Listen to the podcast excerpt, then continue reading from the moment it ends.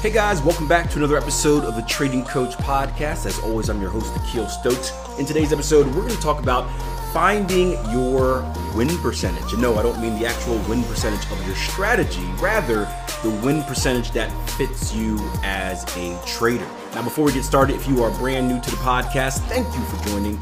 Make sure you take the 10-episode challenge, meaning go back through the hundreds and hundreds of Trading Coach Podcast episodes, find 10, preferably ones that match what you're looking for, and give them a listen before you make the decision of whether this is a podcast you want to tune into and subscribe to on a regular basis, or if it's maybe not worth your time. Now, the idea for today came from a recent message that I got, and it was a trader really sharing his stats with me. He said, "Hey, Akil, I've gone through the strategy development process, I've gone through the back testing process, and here are my numbers." I don't remember him kind of, word for word, but I think he ended up with like a 60% return on investment for the year. He had like a 40% win percentage. He shared with me his drawdown numbers and all that fun stuff. And he asked the question, he says, "Hey, is this system tradable?" And of course, being typical smart, Akil, I'm like, well, I don't know. Is it? Right? And of course, I gave a good answer after that. But seriously, if you ask someone, is this system tradable? It's not really a question that we can answer, because the question is, or a question isn't, I should say, is this system or strategy tradable? Rather, is it tradable for you? Because we all have different goals. We all have different goals as far as what we want our return on investment to be. There are some traders out there who may make 25% a year and they'll be like, hey, you know what? Well worth it. There are some people out there that make 25% a year and they're like, not worth my time, right? Same thing goes with win percentage or risk per trade, right? Everyone risk a little bit. We have traders out there that say, hey, I'm willing to risk, right? If you remember a podcast episodes ago, there was a trader out there that was risking like 10% per trade. Way too much for me, but who am I to say that it's not too much for them? There are other traders out there that said, hey, I'm never risking more than 1.5% per trade, right? And there's no wrong or right answer. Well, I guess there is a wrong or right answer if it doesn't create you profit and it ends up driving you broke. But I guess that's still the right answer for you, as long as you know what you're getting into. The point is, when we're looking at trading statistics, the question is, we're not trying to answer the question of, is it a good strategy for someone else? We want to answer the question of, is it a good strategy for us? And sometimes that's hard to determine. So I went back and forth with this trader. We had some dialogue and he was very happy with the return on investment, 60%. I think we'd all agree that is fantastic. The part that he was a little bit iffy on was the win percentage. And that's the part that he mainly asked about. And the win percentage was about 40%.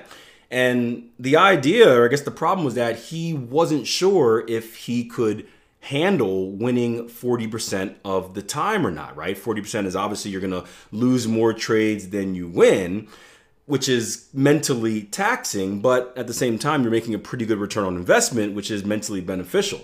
And you typically don't kind of understand if or what you can handle until you actually get involved in it. And that's part of the self-development journey as a trader.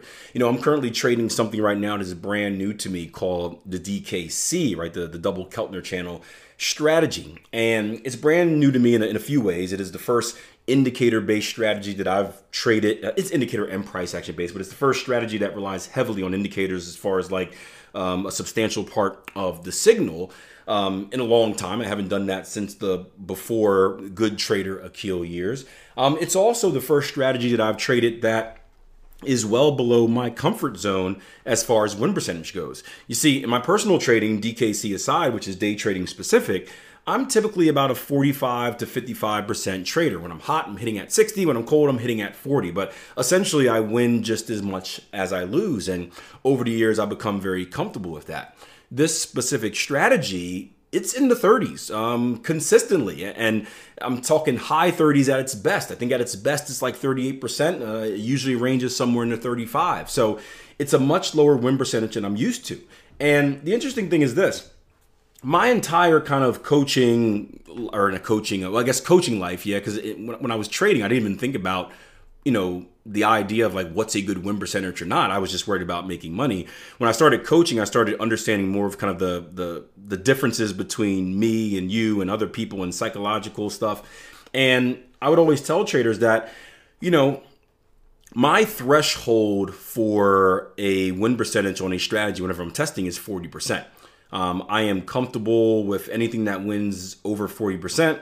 I'm not sure if I would be comfortable with anything that wins under 40%. If you look at my trading partner, Jason Greystone, his is a little higher. His is 50%. He needs to win at least just as much as he loses just to stay psychologically balanced. And so it's interesting that someone like me whose threshold has been 40%, again, there's no magic math behind that number. That's just kind of the level that I feel that I would start kind of getting frustrated at. But it's funny that I have that kind of threshold, yet I decided to trade a strategy that is below that threshold. And it made me realize this, right? Because currently I'm going through a drawdown in that strategy. I'm on week 3 of trading it live. And the drawdown seems much worse than it is, right? So the drawdown seems horrible because I'm hitting at about 32%, right? I think this past week alone, it was like a 22%. I think I had like 2 wins and 9 losses, something like that, or 2 wins and 7 losses, something like that. And it seems horrible because of the amount of wins and losses, the percentage, and based on what I'm usually used to. But if you look at the return on investment, or the drawdown, I should say, the drawdown total through the 3 weeks that I've been trading it is only about 2%, which isn't bad at all. So it's interesting how one figure being out of the norm makes something seem a lot more worse than it is. We can go into a whole other podcast episode about that, how traders get consumed over win percentage and losing streaks and stuff like that, and they make their situation seem worse than it is, and they quit and bail and switch strategies and all this fun stuff. But we have to keep in mind what really matters. And what's interesting about this is I try to flip everything to be a positive now. I try to look at the lesson in every kind of situation in life. And yes, I'm in this drawdown. It's 3 weeks of trading. It ultimately doesn't matter at all. This is a very small sample size, so I'm not concerned by one bit. Plus, I have the back testing stats that kind of warn me about this.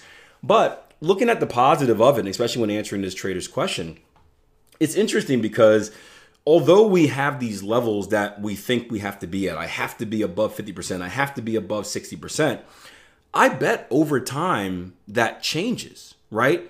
We can adapt. And I'm looking at this situation right now where I'm trading a strategy that is probably going to hit, again, anywhere between 35 and 38%.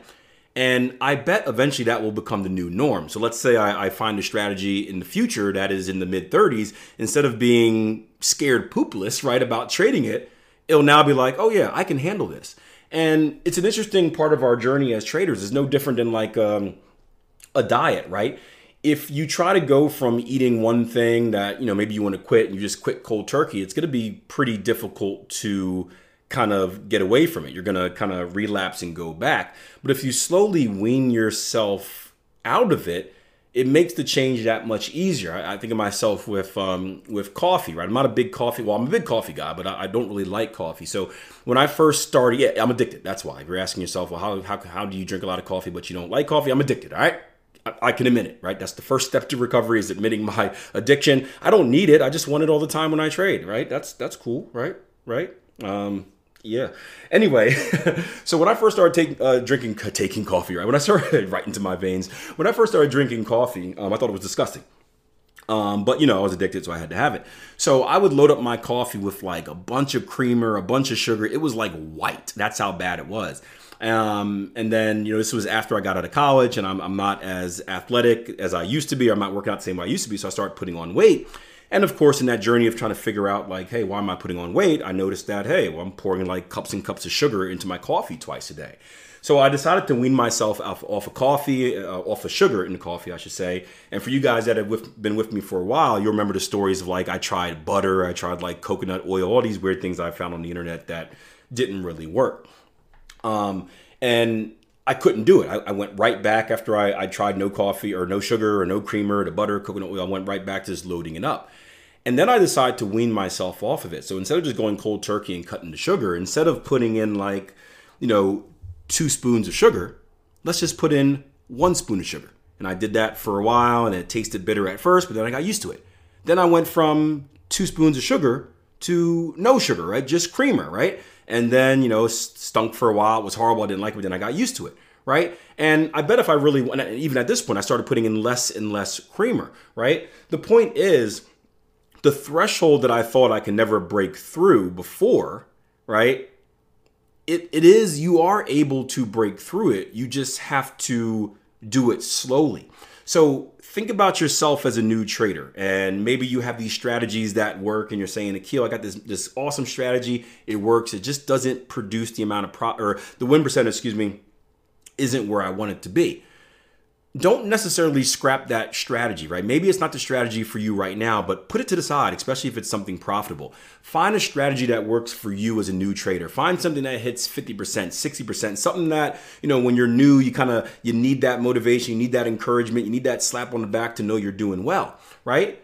But as we evolve as a trader, I think you'll find it that you value wins less and less. As a newer trader, it's all about winning and winning and winning and winning. As a veteran trader, it's all about process. So although you needed 60% to hit 60% at the beginning, maybe now going down to 50% because you're used to dealing with drawdowns, you're used to the ebbs and flows of your equity curve. Now 50% is cool. Right now, maybe you go to 50%, and then maybe years later you go back to this strategy that was 40%, and now win percentage matters even less because it's all about risk management and average risk reward. You understand kind of the dynamics of the market more. Now you can go back to this strategy, which you avoided, rightfully so, in the past because the win percentage was low. Now you can add it to your portfolio and have something else that makes you an awesome return. So you don't need to do that at once, right? The first part of trading is just survival for your first few years. Do something that's going to allow you to hopefully, first and foremost, don't go broke. If you can stay even, break even, you're winning. If you can make some profit, you're doing extra good. Just survive those first couple years. And in those first couple years, you're gonna learn so much about the markets, you're gonna learn so much about your strategy, you're gonna learn so much about yourself. Then as you mature, you're gonna be able to go back and revisit old things, and you may be more comfortable trading them because you have a different view of the values in the market. Speaking of value, guys, if you value this podcast, do me a favor, subscribe wherever you're listening or watching this at. Make sure you leave me a rating and review, and please share this with your social media network. So retweet this episode, share your favorite episode, leave me a comment, right? If you're on Spotify, you can leave it right under the episode, or hit me up on social media at Akil Stokes RTM. We've been doing a great job of growing this podcast to the point where you guys have demanded 5 episodes a week, so now I gotta try to keep up with that, but I love it. I love having these conversations. They're good for you, they're good for me, and they're good for the trading community. All right, until next time, plan your trade, trade your plan. Take care.